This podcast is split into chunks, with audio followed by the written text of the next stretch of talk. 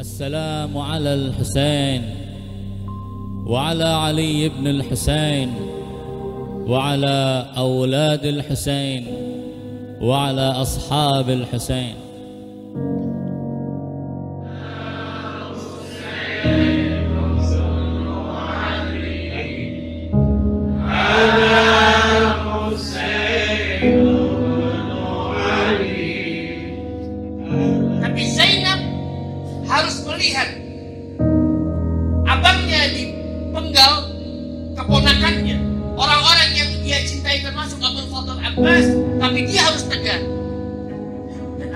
mengucapkan Zainal Nas Allahumma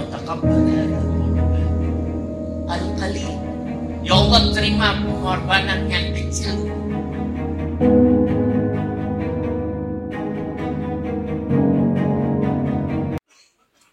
Assalamualaikum warahmatullahi wabarakatuh. Alhamdulillahil mutawahhid bil azamati wal jalal al muttasifi sifatil kamal.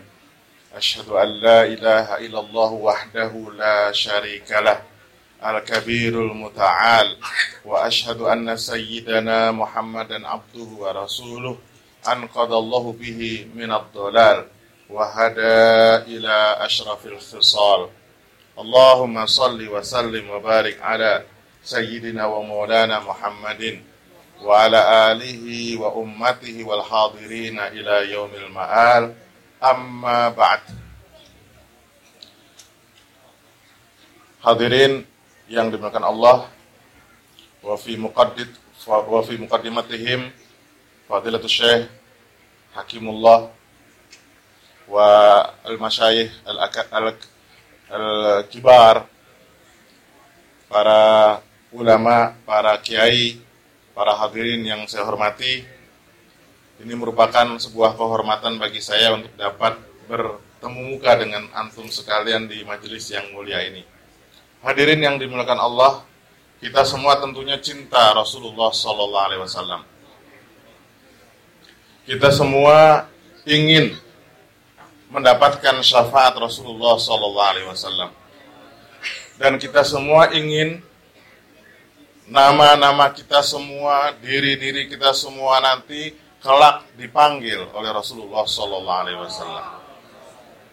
Pertanyaannya hadirin yang dimuliakan Allah, sudahkah kita mampu untuk meneladani Rasulullah?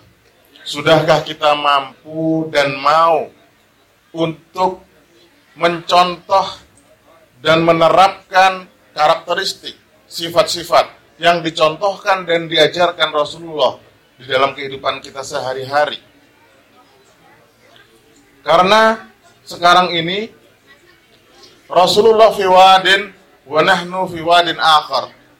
Hunaka bun syasi' baina man yadda'i bi annahu yantami ila Rasulillah wa Rasulullah. Ada jarak yang begitu jauh antara kita yang mengaku sebagai pengikut Rasulullah dan apa yang dulu sudah diajarkan, dicontohkan oleh Rasulullah Sallallahu Alaihi Wasallam. Mudah-mudahan melalui kegiatan maulid, melalui berbagai kegiatan-kegiatan taklim, berbagai kegiatan-kegiatan majelis yang kita lakukan, itu mampu untuk memberikan penyadaran dalam diri kita agar kita justru semakin hari semakin pandai, semakin hari semakin mampu untuk apa? Untuk mencontoh dan meladani Rasulullah di dalam kehidupan kita. Malam ini saya tidak akan berbicara panjang lebar, hanya ada satu penjelasan baginda Rasul yang perlu kita pulang, kita bawa sebagai oleh-oleh. Rasulullah mengatakan, yahmilu hadzal ilma min kulli khalafin uduluhu yanfuna anhu tahrifal ghalin wa intihalal mubtilin wa ta'wilal jahilin yang bisa membawa ilmunya Rasulullah ini yang bisa menghidupkan ajaran Rasulullah ini adalah orang-orang yang adil dari kata adil itu terambil kata-kata iktidal yang artinya sama dengan sikap moderat, sikap moderasi. Artinya apa hadirin yang dimuliakan Allah? Yang bisa melanjutkan estafet dan amanah Rasulullah SAW adalah kita-kita orang-orang Muslim yang mampu untuk mencerminkan moderasi Islam di dalam kehidupan kita. Dan Islam yang moderat itu tantangannya tiga. Yang pertama apa? Tahrifal ghalin. Tahrifal ghalin. Kata-kata tahrif itu satu akar kata dengan kata-kata harf. Tepi, ekstrim. Ada kelompok-kelompok yang mengaku pengikut Rasulullah, pengikut Nabi Muhammad, tetapi dia hulu, tetapi dia ekstrim. Dia menjadikan agama menjadi sebuah alat untuk bukan hanya merusak kemanusiaan, justru merusak peradaban dan kebudayaan. Islam dijadikan sesuatu alat yang memusnahkan kehidupan umat manusia. Agama bukan menjadi alat untuk menghidupkan, tetapi agama menjadi alat untuk membunuh dan membinasakan kemanusiaan. Tahriful ghalib. Nanti ada kelompok yang kedua, ini kelompok intihalal mubtilin, kelompok yang mereduksi agama, mereduksi Islam, Islam dipretelin nilai-nilainya, dipretelin ajarannya sehingga dia tidak mampu untuk berbicara di dalam konteks dunia modern.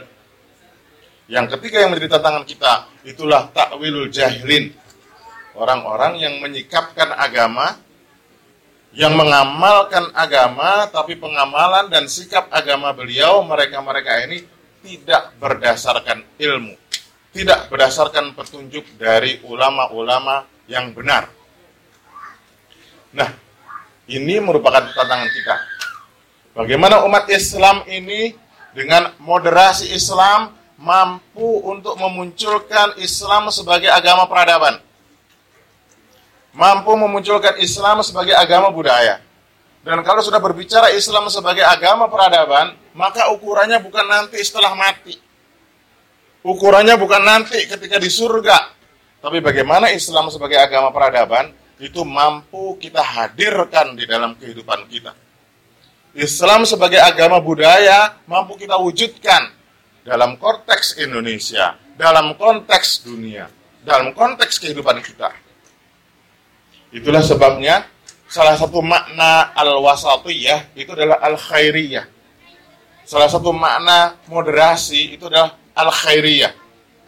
Keterpilihan, kebaikan.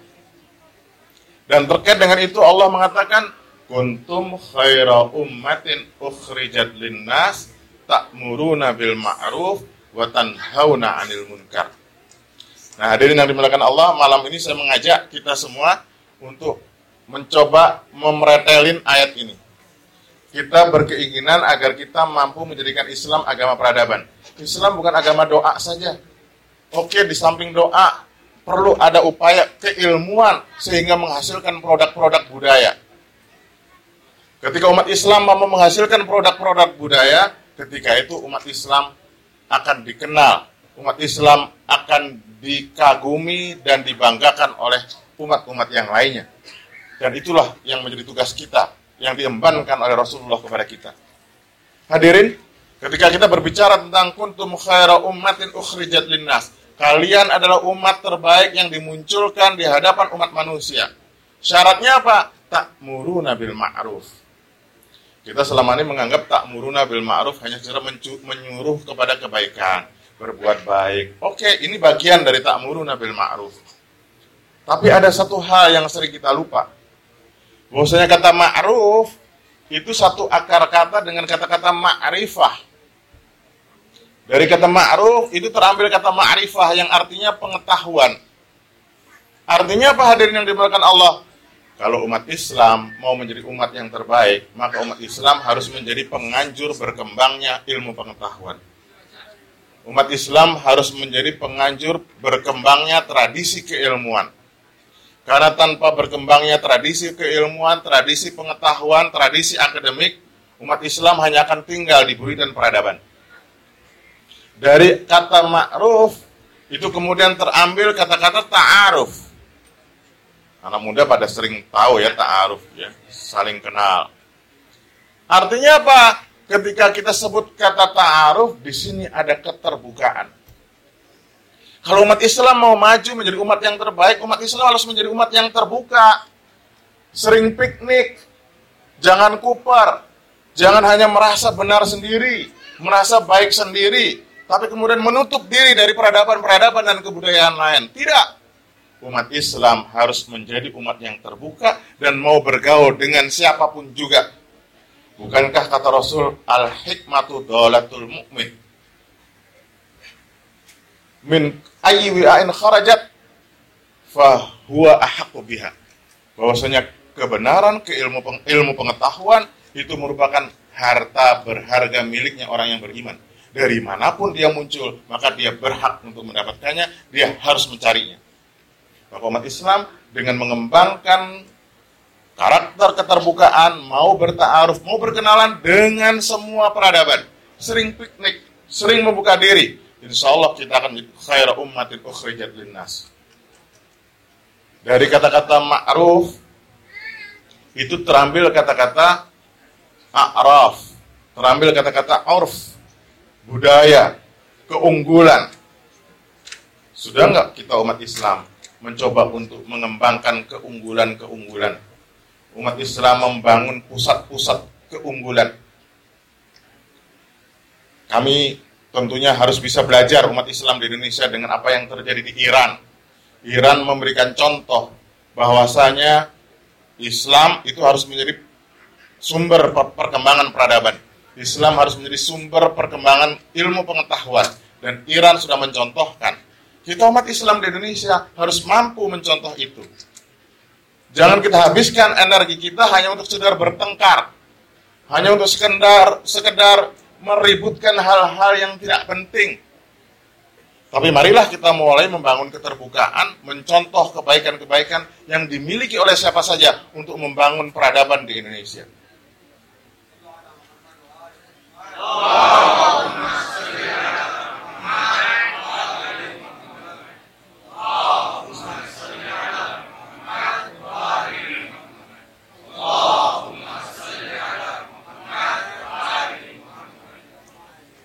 Salah satu karakteristik umat yang terbaik menurut Rasulullah, menurut Allah di dalam surah Ali Imran tersebut, watan hauna anil munkar. Mencegah al munkar. Kata munkar hadirin yang dimuliakan Allah itu satu akar kata dengan kata-kata nakiroh. Kalau pernah belajar bahasa Arab, kita tahu ada isim ma'rifah, ada isim nakiroh. Apa artinya isim, isim nakiroh? Indefinite, nggak jelas umat Islam itu anti jadi umat yang nggak jelas. Umat Islam itu kehadirannya harus bisa menjadi bukti kebaikan bagi lingkungannya. Umat Islam itu datangnya diperhitungkan, perginya diperhitungkan. Itu umat Islam. Jangan jadi umat nakiroh, umat yang nol. Sekarang di dunia ini, bagaimana situasi dan kondisi umat Islam? Sudahkah umat Islam menjadi sesuatu yang diperhitungkan di muka bumi ini? Atau jangan-jangan kita masih sifar, masih nol, masih nakiroh? Nah, bagaimana agar kita tidak nakiroh? Maka mau tidak mau, kita harus mencoba menggali ajaran-ajaran Allah, ajaran-ajaran Rasulullah, ajaran yang dicontohkan oleh para aulia yang terdahulu untuk apa? Untuk membuktikan bahwa Islam adalah dinul hadarah. Islam adalah dinul ma'rifah. Dari kata-kata munkar itu terambil kata-kata ingkar atau istingkar. Kerjaannya ngutuk kerjaannya nyel, apa nyacat kerjanya membuli orang lain. Tanhon anil munkar jangan sampai umat Islam jadi umat yang kerjaannya nyinyir. Orang nyinyir biasanya kenapa tuh pak? Orang nyinyir itu biasanya karena nggak bisa nggak mampu Nah jangan sampai umat Islam cuma kerjanya nyinyir. Kerjaannya menjelek-jelekan orang lain, tapi dia tidak mampu untuk mencapai itu. Dari kata nakiroh, dari kata mungkar, terambil kata tanakur. Tanakur itu artinya berkedok. Ya tanakar, berkedok. Nah mohon maaf, kita ini sering kali pakai kedok dan kedoknya tebal. Kita merasa kita ini udah ganteng, ya enggak? Kita ini udah hebat, topeng yang kita pakai topeng kehebatan, pakaian yang kita pakai pakaian ke kemuliaan, tapi ternyata jati diri kita yang sesungguhnya, wajah kita yang sesungguhnya jelek. Kita selalu berkedok dengan ungkapan khairu ummah, kita selalu berkedok dengan ungkapan pengikut Rasulullah, tapi realitasnya jauh panggang daripada api. Nah, di sini kalau mau menjadi umat yang terbaik jangan membiasakan tanakur. Nah, ini isyarat-isyarat peradaban dari Allah Subhanahu wa taala kepada umat Islam, umat yang diharapkan mampu untuk menjadi penengah, menjadi saksi bagi umat-umat yang lain tentang kebenaran dan kebesaran Allah Subhanahu wa taala. Terakhir hadirin yang dimakan Allah, saya disuruh ngomong 30 menit, tapi 17 menit aja kayaknya lama banget nih, udah keringetan ini. Apalagi berbicara di hadapan para ulama, ya para asatidah. Ini saya yakin mereka ilmunya jauh lebih banyak, antum-antum ilmunya jauh lebih banyak daripada saya. Saya ini cuman ya ketiban sial aja ya harus bicara begini. Hadirin yang dimulakan Allah, saya ingin mengakhiri kalimat sederhana yang saya sampaikan pada malam hari ini dengan sebuah riwayat di mana suatu saat Rasulullah itu tahu-tahu didatangi oleh orang Arab Badui. Orang Arab Badui itu mendatangi Rasulullah, kemudian dia bertanya sama Rasulullah, "Man anta? Siapa kamu wahai Muhammad?" Dijawab sama Rasulullah, "Rasulullah. Saya adalah Rasulullah. Saya adalah utusan Allah." "Wa man arsalaka?" Ditanya, "Siapa yang mengutus kamu?" Allahu Azza wa Jalla. Allah Subhanahu wa taala yang mengutus saya. Ditanya lagi sama orang Arab Badui, "Bima arsalaka?" Dengan apa kamu diutus? Apa misi datangnya kamu sebagai utusan Rasul, utusan Allah wahai Muhammad? Nah, jawaban ini hendaknya mulai kita renungi dan mulai saat ini kita coba untuk implementasikan di dalam kehidupan kita sehari-hari. Jawaban Rasulullah hadirin yang dimuliakan Allah ketika ditanya, apa sih amanah tugas kewajiban yang kamu emban yang diberikan oleh Allah kepada kamu? Jawaban Rasulullah, bukan bi antu badallah, bukan bi antu wahidullah, bukan bi anta'budallah enggak. Tapi Rasulullah mengatakan bi qanad bima. Saya pertama kali diutus oleh Allah bi antuh qanad uh, bi antu solal arham. Mohon maaf, yang pertama Rasulullah mengatakan saya diutus oleh Allah bi antu solal arham. Saya diutus untuk membangun silaturahim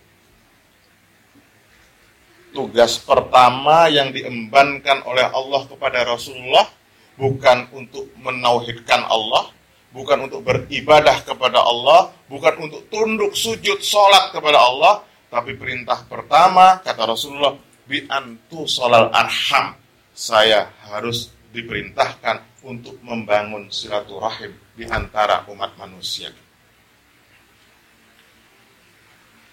Maka Rasulullah mengatakan nggak akan masuk surga kotek nggak akan masuk surga orang yang memutuskan silaturahim. Ini menunjukkan apa? Begitu pentingnya silaturahim. Ingat Rasul dalam ayat ini tidak mengatakan sekedar ukhuwah tapi Rasulullah mengatakan silaturahim menghubungkan rahim menghubungkan rahim kita satu dengan yang lain. Itu jauh lebih dalam jauh lebih kuat dibandingkan hanya sekedar ukhuwah maka Rasul mengajarkan kita pertama kali bangun silaturahim. Maka umat Islam itu kalau pengen maju dan dipertimbangkan keberadaannya, yuk kita sering-sering silaturahim. Silaturahim itu bukan artinya hanya sekedar kunjungan mengucapkan selamat, tidak. Yang lebih penting adalah silaturahim hati, silaturahim pikiran. Bagaimana kita yang berbeda-beda kita yang memiliki latar belakang, pemahaman, pemikiran, keyakinan yang berbeda-beda di kalangan umat Islam, di kalangan umat manusia, yuk kita bisa sama-sama bareng. Yuk kita bisa sama-sama bergandengan tangan. Yuk kita bisa sama-sama membangun peradaban yang dikehendaki oleh Rasulullah SAW. Yang kedua, hadirin yang dimuliakan Allah, Rasulullah menjawab, misi yang diamban adalah bi antuh dima untuk menjaga agar tidak terjadi pertumpahan darah. Islam harus membangun semangat menyelamatkan dan mendamaikan. Orang Islam itu adalah agen-agen perdamaian. Umat Islam adalah agen-agen keselamatan. Bohong kalau ada orang Islam. Bohong kalau ada orang yang mengaku sebagai pengikut Nabi Muhammad. Tapi dia justru ingin menumpahkan darah saudaranya sesama muslim. Ingin menumpahkan darah saudaranya sesama umat manusia. Islam hadir untuk meredam konflik. Islam hadir untuk menebarkan kedamaian dan keselamatan. Antuh panatima. Wa antu ammanas subul mengamankan jalan. Artinya apa? Mengamankan jalan ini membangun infrastruktur, membangun kesejahteraan, membangun kemakmuran. Umat Islam harus punya kesadaran untuk itu. Bagaimana jalan-jalan disiapkan untuk apa? Litolabil ilmi, libina il libina esok. Karena dengan membangun infrastruktur yang kuat, dengan membangun kesejahteraan, dengan membangun kemakmuran, insya Allah Islam mampu menjadi rahmat bagi umat manusia, bagi alam semesta. Kemudian baru setelah membangun silaturahmi, menghindarkan konflik, mengembangkan kesejahteraan dan kemakmuran, baru biantukas sarol authan, baru perintahnya untuk menghancurkan berhala. Apa itu berhala? Zaman dulu berhalanya batu, Zaman dulu berhalanya adalah dewa-dewa, sekarang mungkin ber berhalanya adalah partai-partai politik, organisasi politik, perahu-perahu yang kita buat mengatasnamakan Tuhan. Itu berhala-berhala baru yang membuat kita membesarkan perahunya daripada Allahnya. Berapa banyak orang yang berteriak Allahu Akbar, Allahu Akbar, tapi yang ternyata di dalam pikiran dia yang besar adalah hawa nafsu saya yang besar adalah kepentingan politik saya, yang besar adalah partai saya, yang besar adalah calon presiden saya, walaupun di mulutnya teriak Allahu Akbar. Patung-patung berhala-berhala seperti itu harus dihancurkan. Ketika patung, hawa nafsu, subjektivitas, keinginan, tendensi-tendensi politik, tendensi ekonomi berhasil kita hancurkan dalam beragama, baru ketika itu perintah yang terakhir wa an yu'badallahu wa la yusraku bihi syai'un. Baru ketika itu Allah bisa kita sembah dengan bermentauhidkan Allah dengan sesungguh-sungguhnya tauhid dengan ketunduk patuhan yang tulus dan murni. Hadirin yang dimakan Allah, dua pesan ini mudah-mudahan bisa kita renungi sebagai bahan pertimbangan kita untuk menjadi sosok-sosok pencinta Rasulullah di dalam kehidupan kita sehari-hari. Masih ada lima menit lagi, saya pikir nggak usah panjang-panjang, kita ikuti ceramah dari Ustadz Muhsin. Wa ansab wa haqqu minni, wa haqqu minni. Saya pikir itu saja, mohon maaf atas segala kekurangan. Mudah-mudahan Allah senantiasa memberikan kekuatan bagi kita untuk menjadi sosok-sosok pencinta Muhammad, sosok-sosok yang mampu menandai Rasulullah di dalam kehidupan dan bukan hanya sekedar di dalam lisan saja. Hadanallah wa iyyakum ajmain. Wassalamualaikum warahmatullahi wabarakatuh. Waalaikumsalam.